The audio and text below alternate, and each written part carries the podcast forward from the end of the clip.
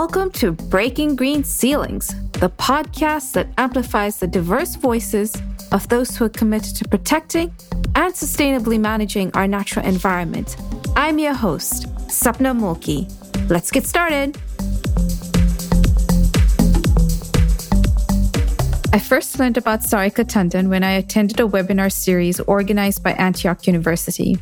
In the particular webinar she was leading, it was about race and the environmental movement, history and legacies. That presentation blew my mind because it provided so much more context to the history of conservation and the environmental movement in America. At that time, I also decided that I wanted to ask Sarika if she would be interested in being a guest. Guess what? She said yes.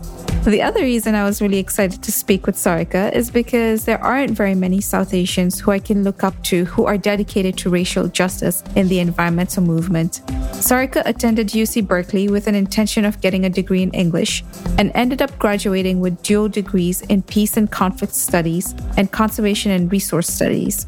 She tells a really interesting story of how this came to be. After that, Sarika found herself passionate about working to achieve food sovereignty she found her calling working at a local organic farm and loved being outdoors. Unfortunately, not too long after, she was diagnosed with Lyme disease, which significantly impacted her ability to work in the outdoors as she wanted. Later, she worked for several years with her partner to build a natural medicine company. She was again able to pursue her twin interests in social and environmental justice while earning a master's degree in advocacy for social justice and sustainability from Antioch University. These days, Sarika is a consultant who works with big green organizations to assess their racial inequities and help them undo some of the disparities within their organizational design and even project implementation. We talk about the history of race in America and how it impacts the environmental movement and what she's doing to work with her clients to address, as she calls it, the mythology of white supremacy and how it manifests in these organizations. We also talk about her vision for change, advice she has for others who want to pursue a similar path, and how to stay steadfast on this path. I absolutely loved this conversation, like I do with all of my guests. And with each conversation, I become more hopeful and optimistic about the possibility of change. I was especially uplifted after talking to Sarika. Her energy is just amazing, and I hope you feel it too.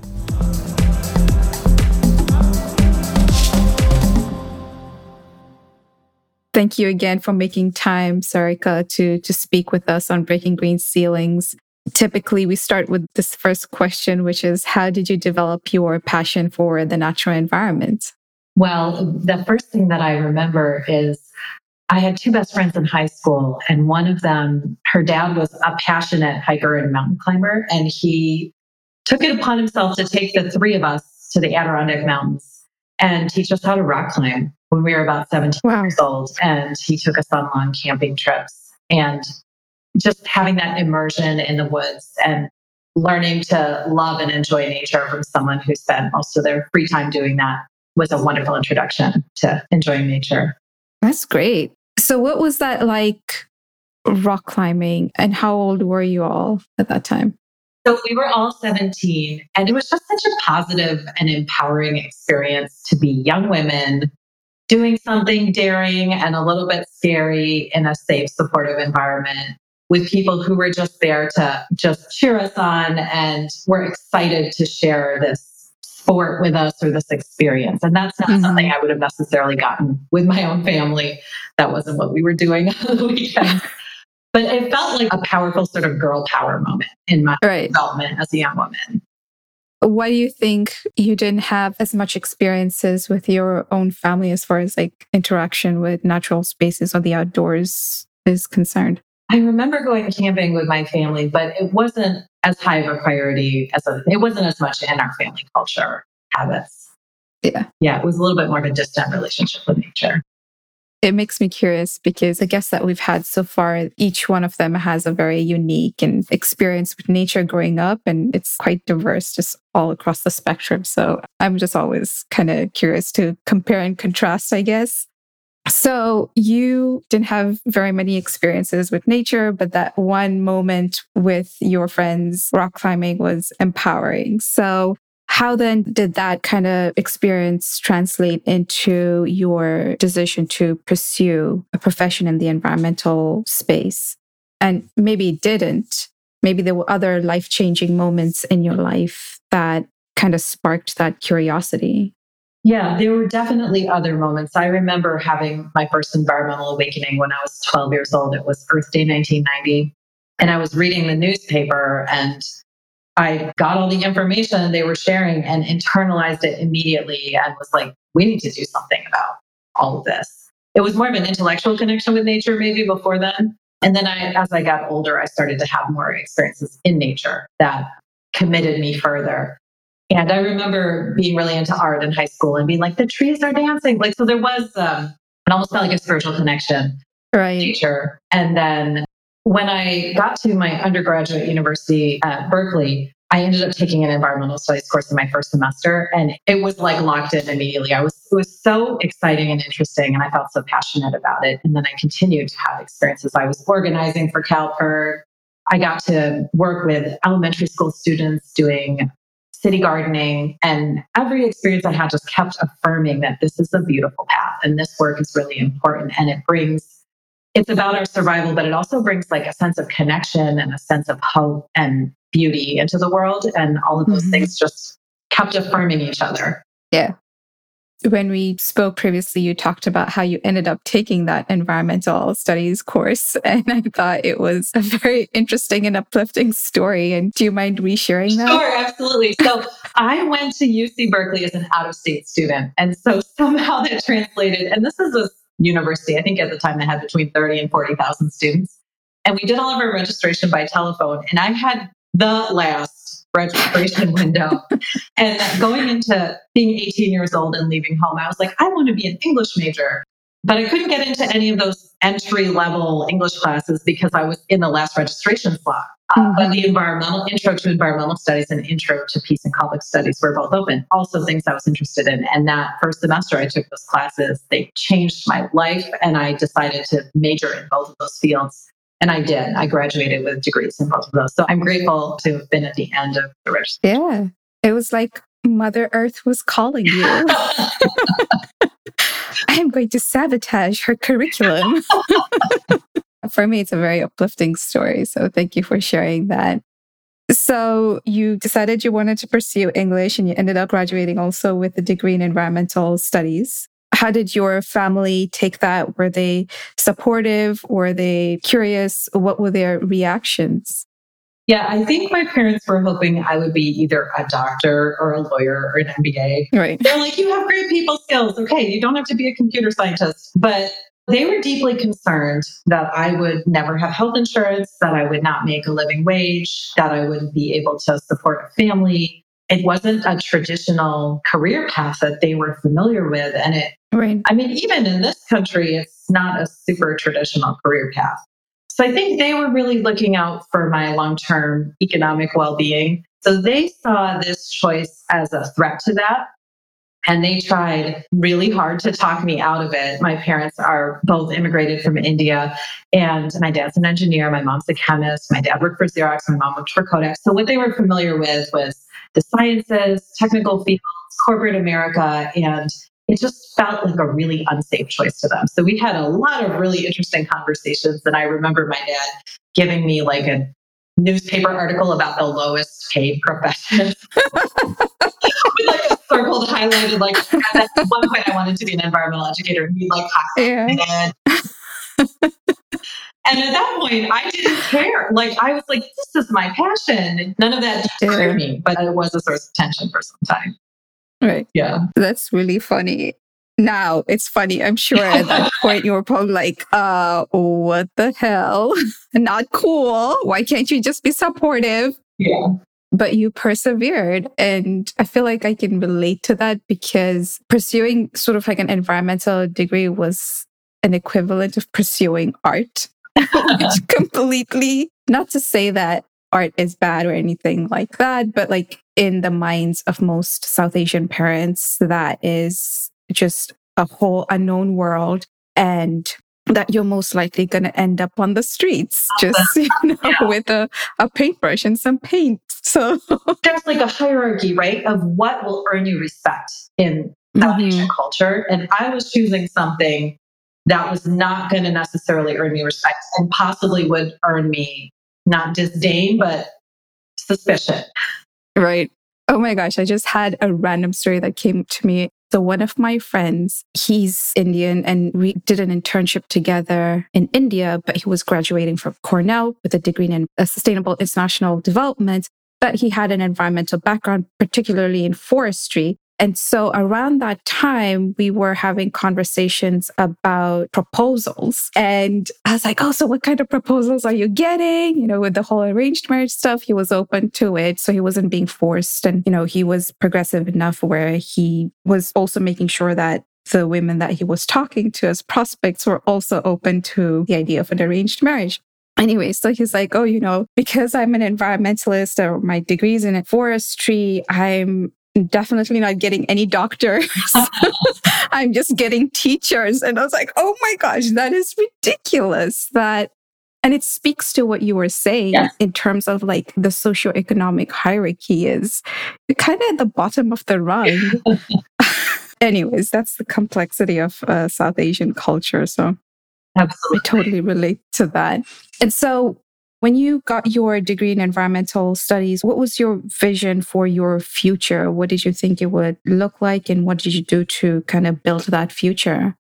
Yeah, I had a very clear vision. I was going to get my PhD. And I think part of that was wanting to like fit in with my people, mm-hmm. like earn their like prove your credibility, yeah. right? Like I'm as smart as a doctor, not a real doctor, but a doctor. a doctor of environmental studies. And yeah. I was really interested in food systems at that time, sustainable and organic agriculture. So I wanted to create some kind of organic working farm that could demonstrate that these systems work and then have pleasure of being a part of the food system because I've been doing a lot of work on organic farms over the summer, which my parents were also a little disturbed about. like, now you're a farmer? yes, exactly. we moved here so you could become a farmer. and I was going to be a professor who taught about it yeah. as well. So then I was going to meet my sort of obligations around status. And I was also really just passionate about it. And I loved learning, I loved research. So I thought I could put those together and have that lifestyle. And then right after college, within six months, I contracted a really serious case of Lyme disease. And mm-hmm. all of my ideas, it was like, uh, just the needle pulled off the record.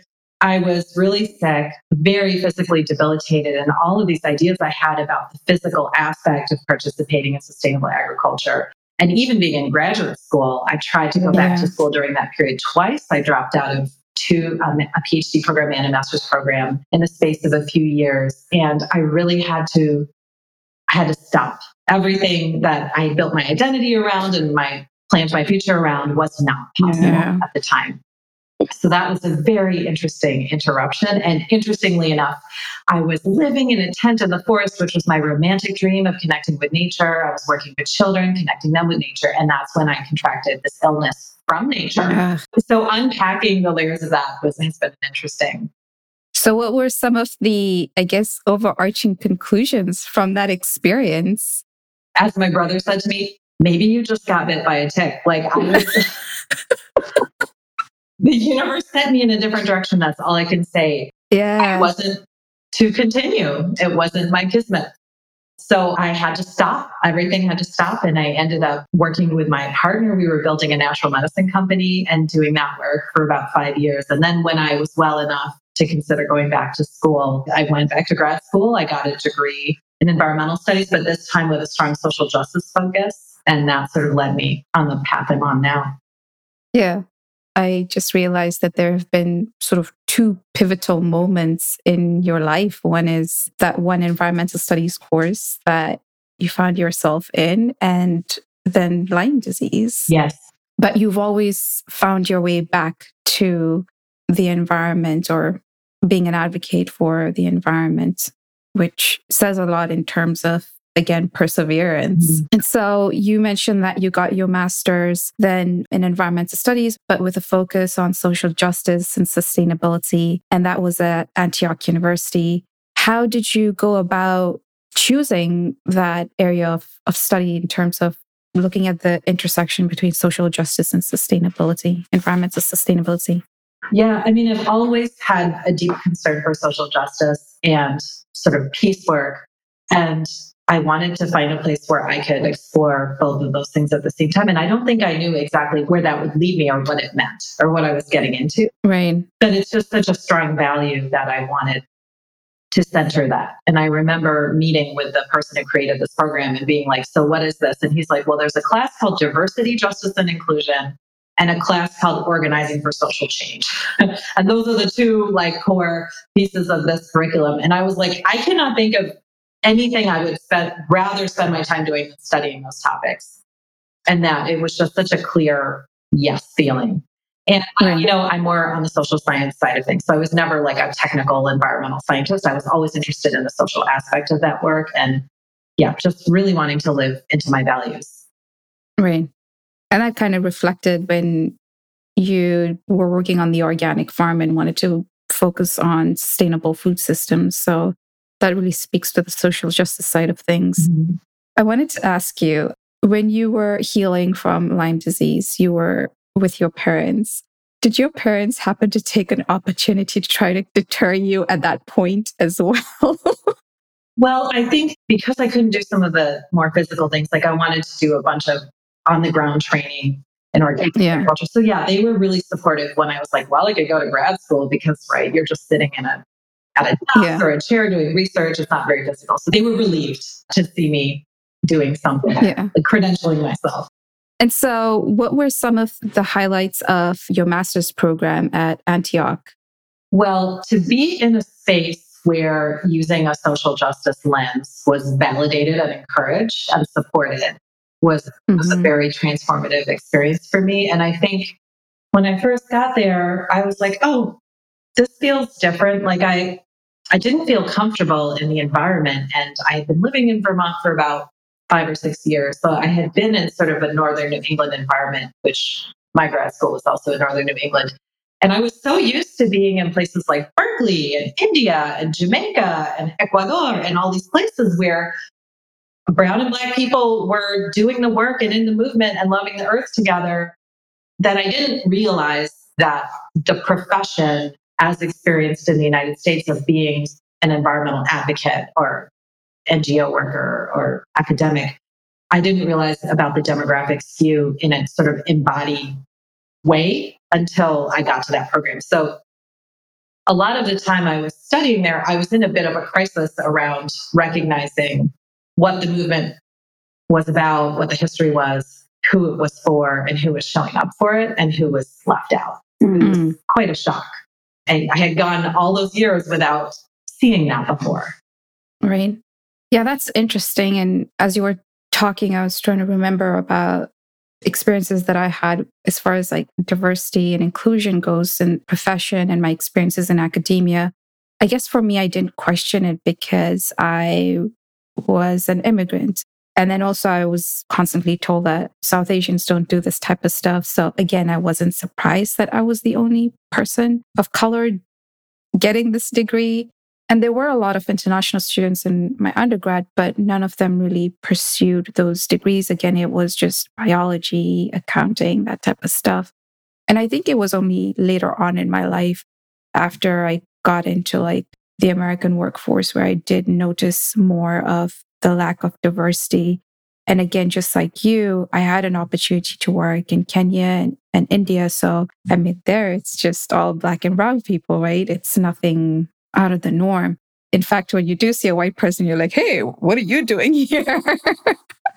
and so, what were the conversations like once you made this realization that you were kind of one of few, or probably the only one, working on social justice issues that I think resonate more with like Black and Brown communities?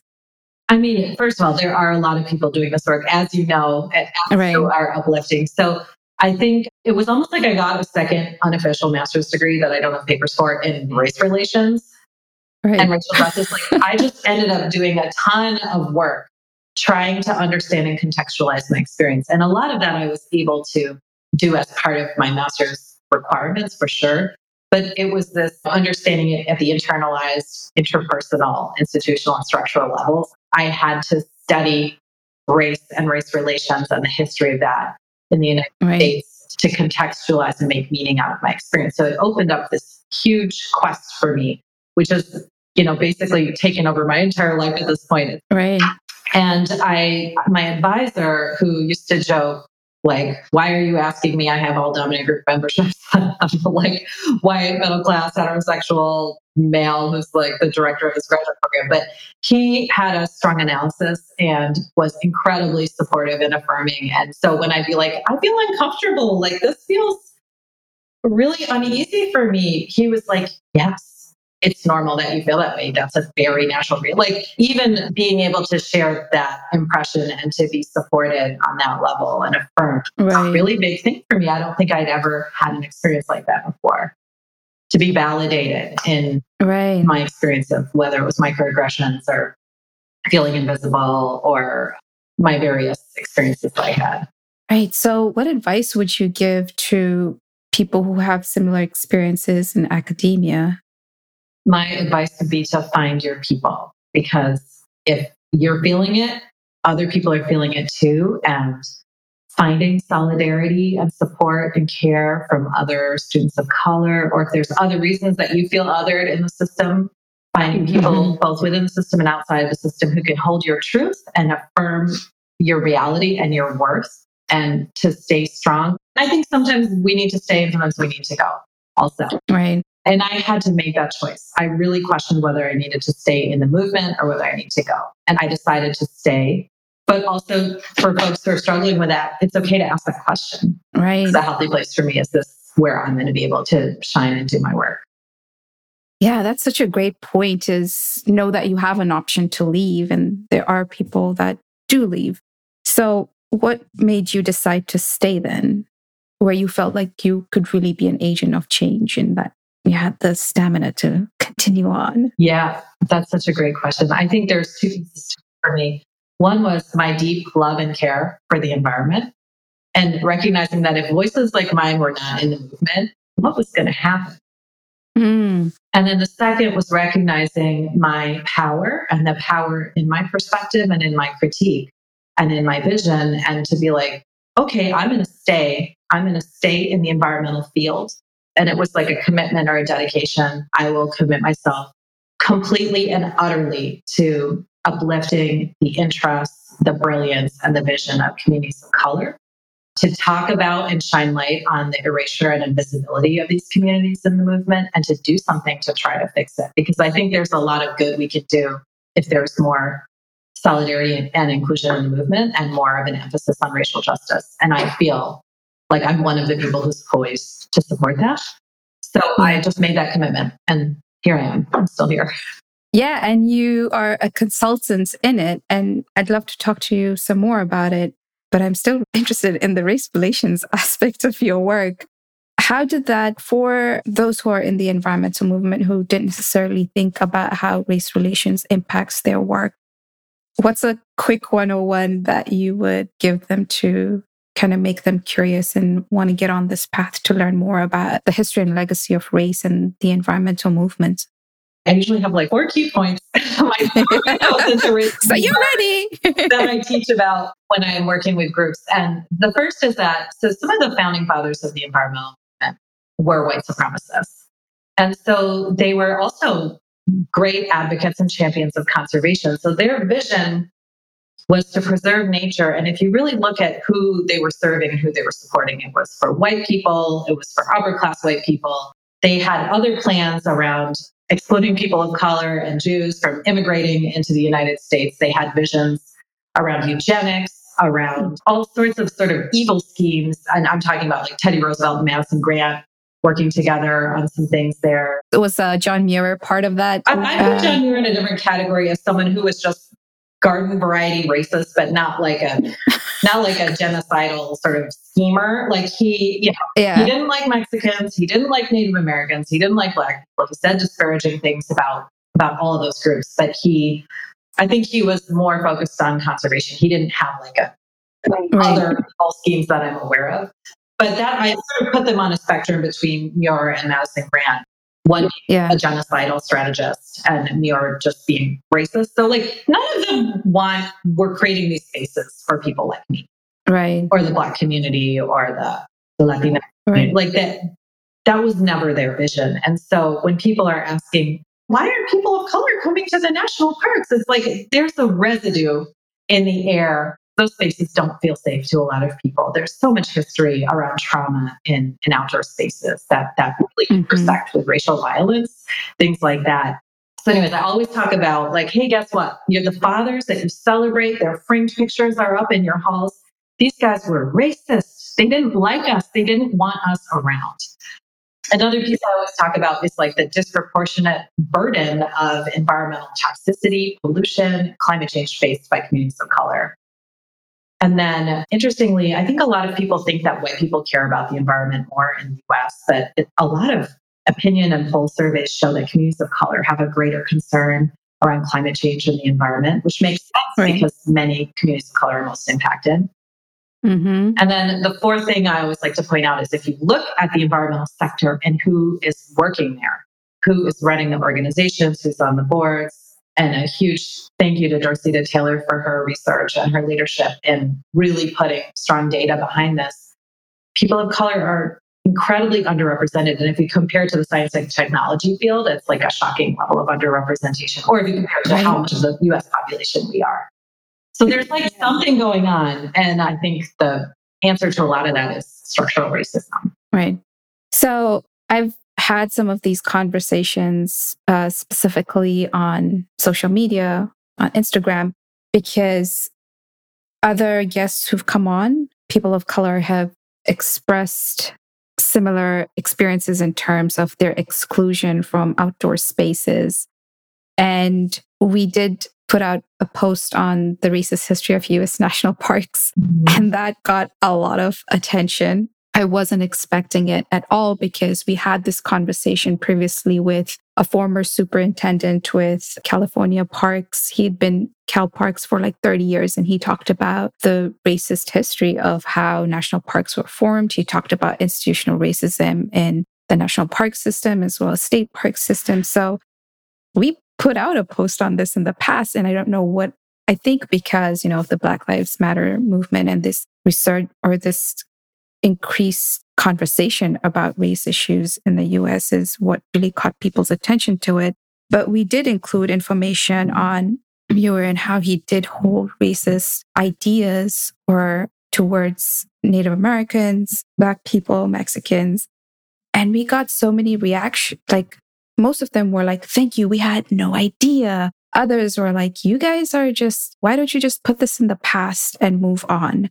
Or Muir wasn't a racist. He wanted to conserve the land so that it wasn't getting developed. And Roosevelt was an upstanding man. I don't know what you guys are talking about. And that was then a reflection to me that there are people who are so resistant to having these ideologies be challenged because this is I mean, like you said, they've been called the fathers of conservation for centuries, right?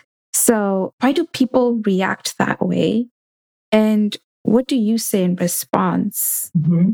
So, the first thing is, and I've experienced this too as an environmentalist, like we have an identity that we're the good guys, right? Right. We have the moral high ground. We are trying to save the earth for everybody. Right. So, to puncture that is a new experience for people who haven't critically looked in the mirror around um, some of the failings of the environmental movement. So some of that reaction, that defensiveness is is around wanting to maintain an identity of being the good guy and not mm-hmm. wanting to trouble or complexify that. I don't know if complexify is the word. And so then the other thing is the literature on white fragility has really helped me understand when people have a bad reaction to something I'm saying when what I'm saying is a historical fact, like it's it's in the literature, it can be verified is to understand that when people hear things that they don't want to hear, they can be defensive, they can attack, they can start crying, to do whatever they can to reassert the equilibrium that they want to have inside of themselves. And that is a, that is actually a racialized response. So for me, just in caring for myself, when I get those reactions, it helps me to be like, oh, okay, this person is having a fragility reaction or this person is being defensive. It's not actually about me. It's about how what I just shared made them feel and how they're trying mm. to make mm. that go away. And then something I try to do when I teach or train around these issues is to just offer historical information from other sources. So, like, I can say John Muir was a racist, and it sounds like an opinion, but if I'm able to sort of back that up with statements he said and define right. what racism is, then people can draw their own conclusions. And I do think there are people who are not ready to hear it. And I don't waste my energy on that. Arguing back usually just creates some sort of escalation of energies. But perhaps that person who had that reaction, they're hearing it for the first time from you. But then they're going to hear it again from another source. And the seventh or eighth time they hear it, it's going to normalize for them and they're going to incorporate that into their reality that not only was this guy racist, but it's okay to talk about it. It's important to talk about it. And what do we do with it? So I have hope that all of us who are telling these stories, the cumulative impact for folks who are really resistant right now will change the conversation, just as it's been stunning over the past two months to see how, as a society, we're talking about anti Blackness and structural racism. Like, it's like everyone seems fluent in this language, and they're not. That there's a right. But the fact that they're using terminology talking about white supremacy so openly in so many spaces, the difference between six months ago and now is stunning. And and unfortunately, it took the tragic losses of many lives and you know mm-hmm. this, this look again at police brutality against Black people to get us there. But we're contributing to a tipping point around consciousness change by telling these stories. And if someone's not ready to hear it, that's on them.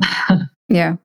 I don't know what I was expecting when I put out the post. I, I guess I wasn't expecting much of a reaction, but getting those type of reactions of pushback and denial for the most part, I guess I was very strategic about who I would engage with. Exactly. Some people just had really extreme reactions. I was like, oh, sounds like there's no opportunity there then to even have a dialogue. But in some cases, people were like, I don't know, they came around and I was surprised or shocked when they said that okay, I realized that I may have been biased because I've looked up to John Muir my whole life. And now to hear this other side of his story, and like I provided the article from the New Yorker and just quotes from his journal entries. I mean, that's when people were like, all right, okay, I, I guess, like you were saying, providing historical facts, I think does help to a certain extent with the conversation. But some people are just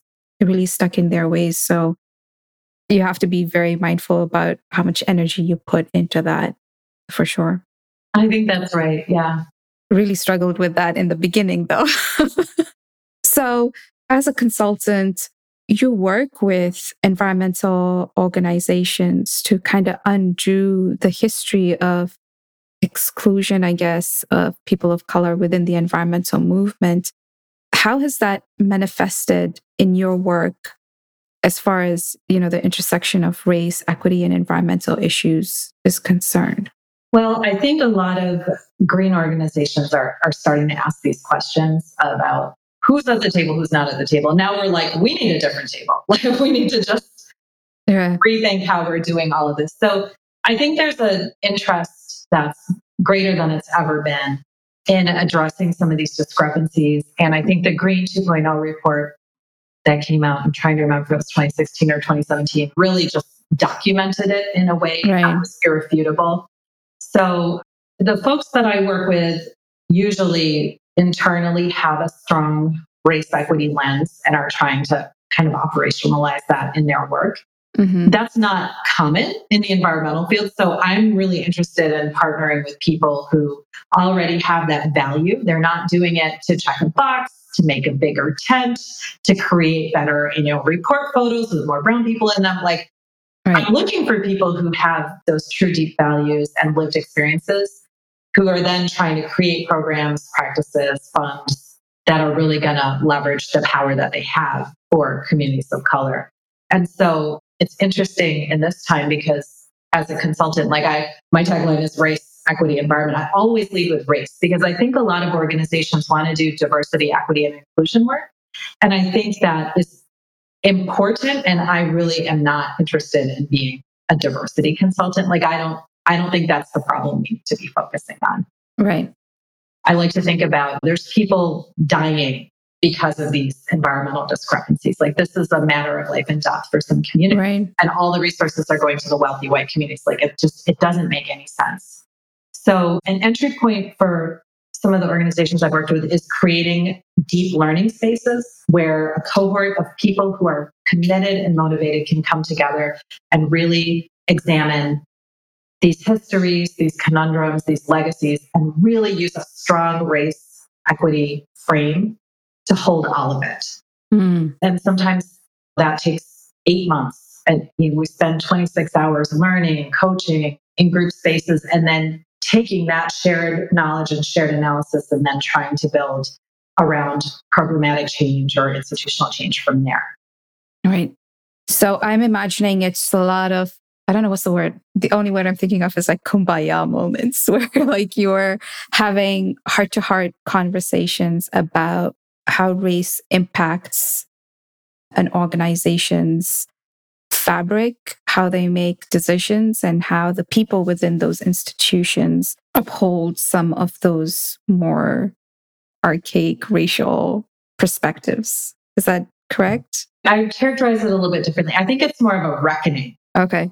Yeah. So, reckoning with the mythology of white supremacy, first of all, reckoning with like the sort of narratives and invisibilization of Native American communities, reckoning with how conservation and environmental movement have showed up vis a vis race, and then looking at tools and program change and then building the relationships because this work isn't done in a vacuum. There's not just the one person right. who went to the racial equity leadership lab who's going to then change everything. It's, you need a team. You need people behind you all over. Mm-hmm. So it's also about building relationships and then looking at how we've internalized things, whether it's a white person who's internalized superiority, could be a person of color who who's internalized negative thoughts about themselves. And then I've met people who are free, who are like, no, I don't take that in. That's not mine, which has been an incredible gift of the work of seeing an example of what that could look and feel like. Mm. So the internalized and then interpersonal, institutional. So looking at those four layers of how race shows up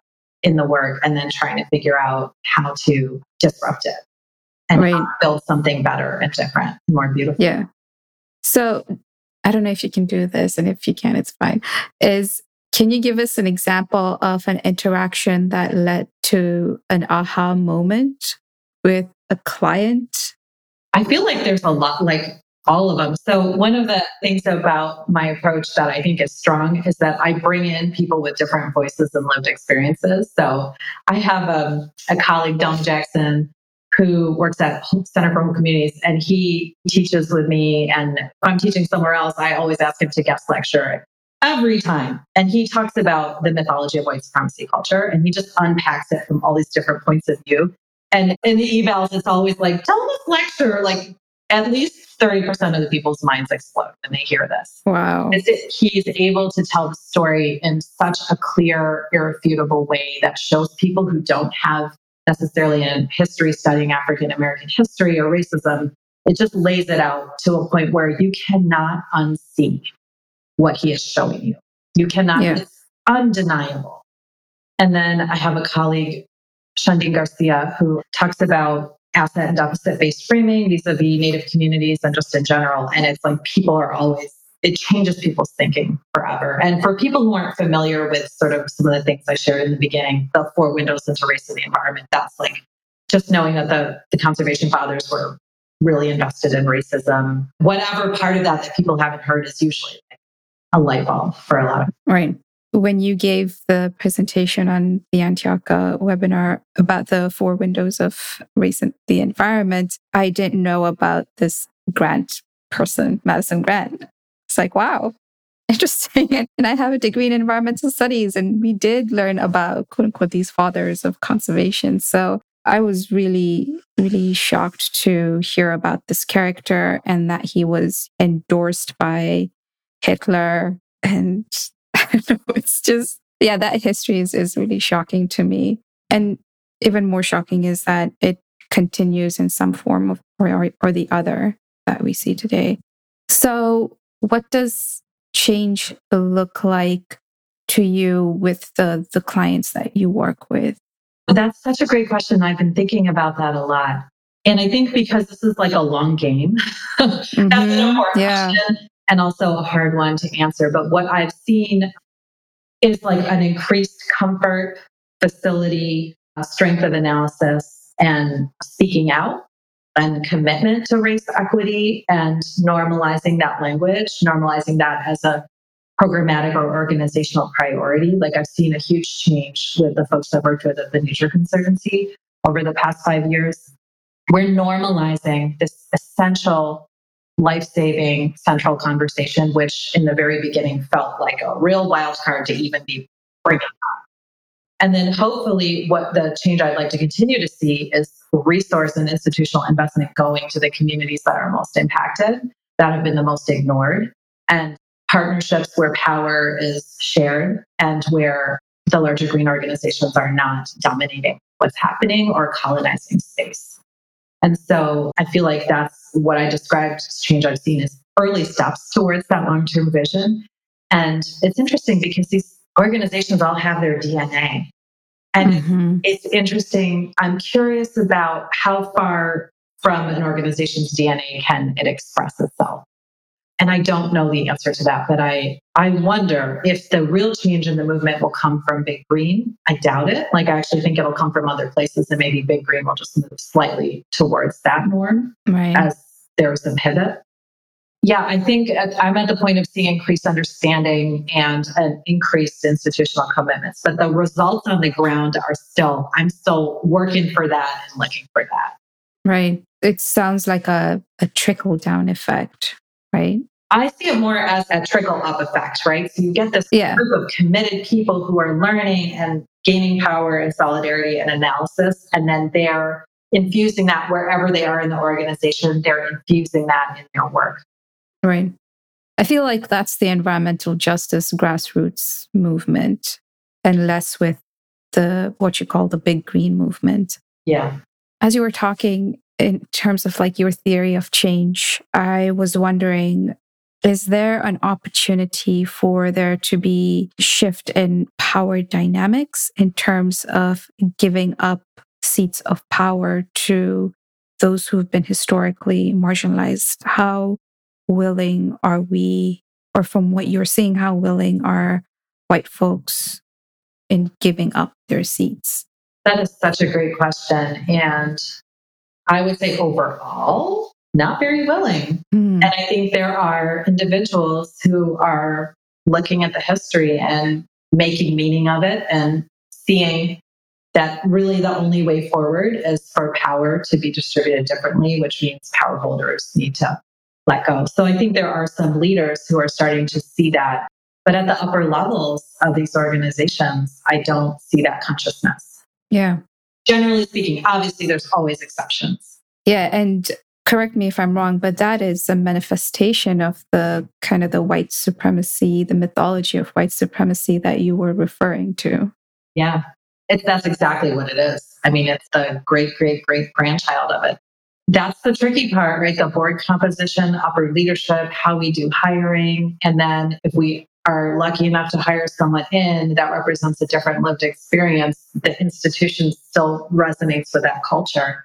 That was that's been laid out for generations. And and so yeah, this is a long, long game. And yeah, I mean this 1619 like i always think like okay 400 years ago the first enslaved africans were were brought here like it's a very humbling experience to do this work. It's very uplifting and enriching and beautiful, but it's also like the more I do it, the more humbling it is because of mm-hmm. seeing the depths of the roots of what we are trying to change and transform is something that I, I continuously learn more about and yeah, yeah, feel humbled by.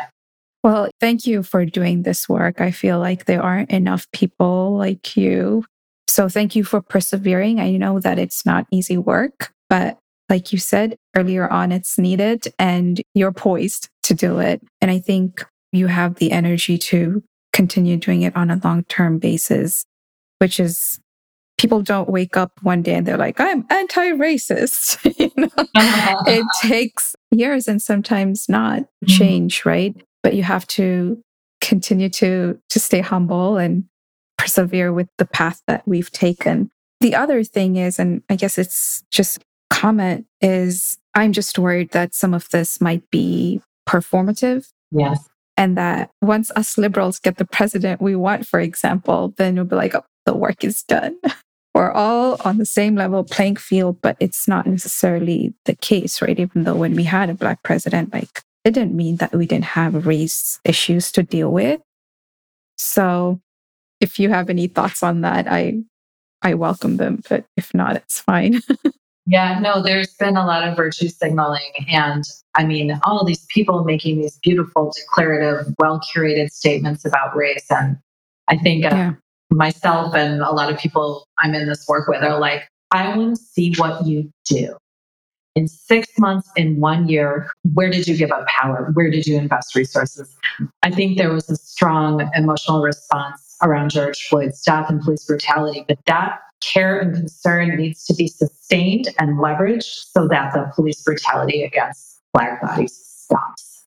So we're looking for results, and I'm not super swayed by this surge of interest in, in race equity. I, my response to it is a mixture of cynicism and like hope that this is possibly a once in a generation opening that we can leverage for the world that we want to see. But it's kind of in between there. And I think holding folks accountable who've made these performative statements and being ready to ask them and check back in and holding them accountable to, to the commitments they're making and what they would need to do to make good on them is yeah. some of the work ahead, along with right. the work that we've all already been doing and are trying to sustain. Right. So thank you for that. And just to conclude this part of the conversation around your consulting practice, I'm not sure if I already asked you this, but what advice would you give to somebody who's considering pursuing a similar path in working with these big green or just more mainstream environmental organizations to raise their awareness and change in behavior around race equity and environmental issues? I would say be true to your values. Be clear about what you're doing and why and what you are or are not willing to compromise on. And collaborate. Collaborate with people with different perspectives and stay grounded in community and in justice work happening in your neighborhood. Right. So that just like reality check, ground check, that works so that there's some integrity to the cause and the movement from a social justice point of view, because doing it as paid work is different. Yes. And it is easy to capitulate to what you think the client might want. But I think maintaining moral integrity is something we all need to be keeping our eyes on. Right. Yeah, that's such a good point. Just because you're providing a service doesn't mean that your service doesn't come with stipulations on the value and principles that you uphold. Yeah. So that's really good. All right. So we're going to be going into our lightning round here Yay! now. so, series of four questions. First thing that comes to your mind, answer if you feel comfortable, of course. Sure. So, the first question here is What have you read, heard, or watched that has influenced you the most? I would say most recently, Pleasure Activism by Adrienne Maree Brown, My Grandmother's mm-hmm. Hands by Resmaa Menakem, and Gentefied on Netflix. I love that show. so good. Oh my gosh. Wow. Very good. Yes. Outstanding. I can't wait for the next season. such a good show. What's a personal habit that has helped you significantly in your work? I have a practice of when I remember dedicating the merit of my work for the benefit of all beings, which just comes from the Buddhist tradition. And mm hope ideally before I speak, if I'm in a sort of public context, and after I speak to remind myself why I do this and who it's for. Mm, yes, that's a good kind of grounding practice, taking back to where you started or reminding you why you started. What's the best piece of advice you've received? Steve Chase, my graduate advisor, would say, Sarika, don't let the perfect be the enemy of the good. Yes. I'm a perfectionist in recovery. So, like, not getting paralyzed by things needing to be perfect, but just taking the best effort and putting it out there so that we can learn from it. Yeah. And just do something, right? It's good advice that I hear often, but it's one of the hardest pieces of advice to actually put into action. That's right. and the good thing, I mean, there's so much that needs to be done right now that I cannot see any other way. Yeah. And it's enemy of the good. It's like not just do something. It's like do something good, but it's okay if it's not perfect, but you need to get right. Yes. Yes. What is your superpower? Okay, this might be nerdy and boring. no such thing. connections. Like racial justice and the environment are inextricable in my mind. So my ability to see connections and bring people together to look at those connections together, I think is one of my superpowers. It's a tangible superpower, I think, because people these days are asking, what does air pollution have to do with blah, blah, blah? What does this have to do with that? What does Black people dying or being murdered have to do with like environmental justice? No, it has to do with everything. Mm-hmm. And that kind of like intersection, interdisciplinary kind of aspect of environmentalism, I think we need to just go beyond focusing just on like the environmental aspect of it, just like the biology or the science of it to like really incorporating the human side to things for sure. So, yes, that is a good superpower. thank you. So, as our conversation here comes to an end, how can we follow you on your journey? So, I'm a late adopter Gen X person. So, if that is somehow a social media question. yeah, I guess. Or it could be like go to your website or I do have a website. Yeah. It's www.sayakatanen.com. I'm not actually on Instagram or Facebook. I have LinkedIn page, but I feel like yeah. I don't need to be followed. I just want to be together with everyone. I want to be in solidarity on the journey. So let's all right. do this work together. Like, let's make this happen. Let's move the needle on this stuff and do it with joy and in beauty and in solidarity. Yes, that's a good one. Is there anything else you would like to add? Just that it's a privilege to be able to do this work. And thank you so much, Sapna, for holding this space and creating this podcast and centering this work. Thank you. That you're doing. And it's been an honor to be interviewed on the podcast. And yeah, I just want to send love to everyone who's listening. Thank you. And I really do appreciate you considering it and being willing to come on and tell your story. And it really is making a difference. It's helping to create or add another voice in a space where it's often just unheard or not heard enough of. So thank you so much again for making time. Hey all, thanks for listening to Breaking Green Ceilings. If you'd like to hear more episodes with change making environmentalists, head on over to watersavvysolutions.com backslash podcast. You can find me online on Instagram and Twitter. And as always, if you love the show, please don't forget to subscribe, rate, and like on iTunes. You can also sign up for my newsletter to find out when new episodes are available. And please do share the podcast with your family, friends, colleagues, and whoever you think will be inspired by the wisdom of our change makers. I always welcome feedback, so please do feel free to reach out to me. My contact information is also on watersavvysolutions.com. Until next time, keep breaking through those green ceilings.